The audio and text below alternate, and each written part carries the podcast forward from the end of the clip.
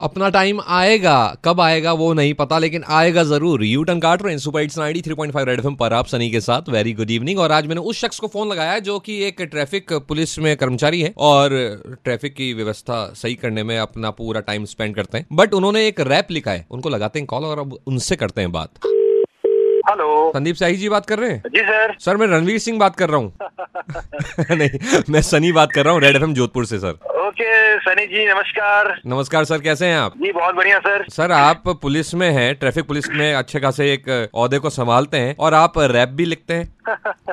जी sir एक प्रयास है सड़क दुर्घटनाओं को कम करने का एक प्रयास है सड़क सुरक्षा जागरूकता का। तो ये दिमाग में कैसे आया आपका आपके और रैप लिखा कब जब गाड़ियों को सही तरीके से चलने का निर्देश दे रहे थे तब या घर बैठे हुए थे फ्री टाइम में तब? ख्याल मुझे ट्रैफ़िक सिग्नल पे ही आया और एक्चुअली क्या की सड़कों पे जब लोगों को हम लोग जागरूक करते हैं कि लोग ट्रैफ़िक रूल फॉलो करें खुद को सेफ़ रखें जैसे की जब हम लोग कुछ बातों को कहते हैं तो उनको लगता है की ये इग्नोर करते हैं लोग। हाँ, हाँ। और उनको लगता है कि ये कोई व्यक्ति जो पुलिसकर्मी है ये ऑर्डर दे रहा है हमें। हाँ। तो बातों को इग्नोर करते हैं या तो डरते हैं या तो झुलझुलाहट होती है उन्हें। तो मुझे लगा कि नहीं ऐसे बात नहीं बनेगी। इनको इनका प्यारा दोस्त बन के इनका एक साथी बन के इनके ही अंदाज में कुछ ऐसे कुछ कहा जाए जो युवाओं को पसंद है और युवाओं की भाषा में कही जाए। तो इन्होंने क्या कहा कैसे कहा? वो हम सुनेंगे बट थोड़ी सी देर बाद तब तक चिपक के रहे और सुनते रहे 93.5 रेड एफएम बजाते रहो।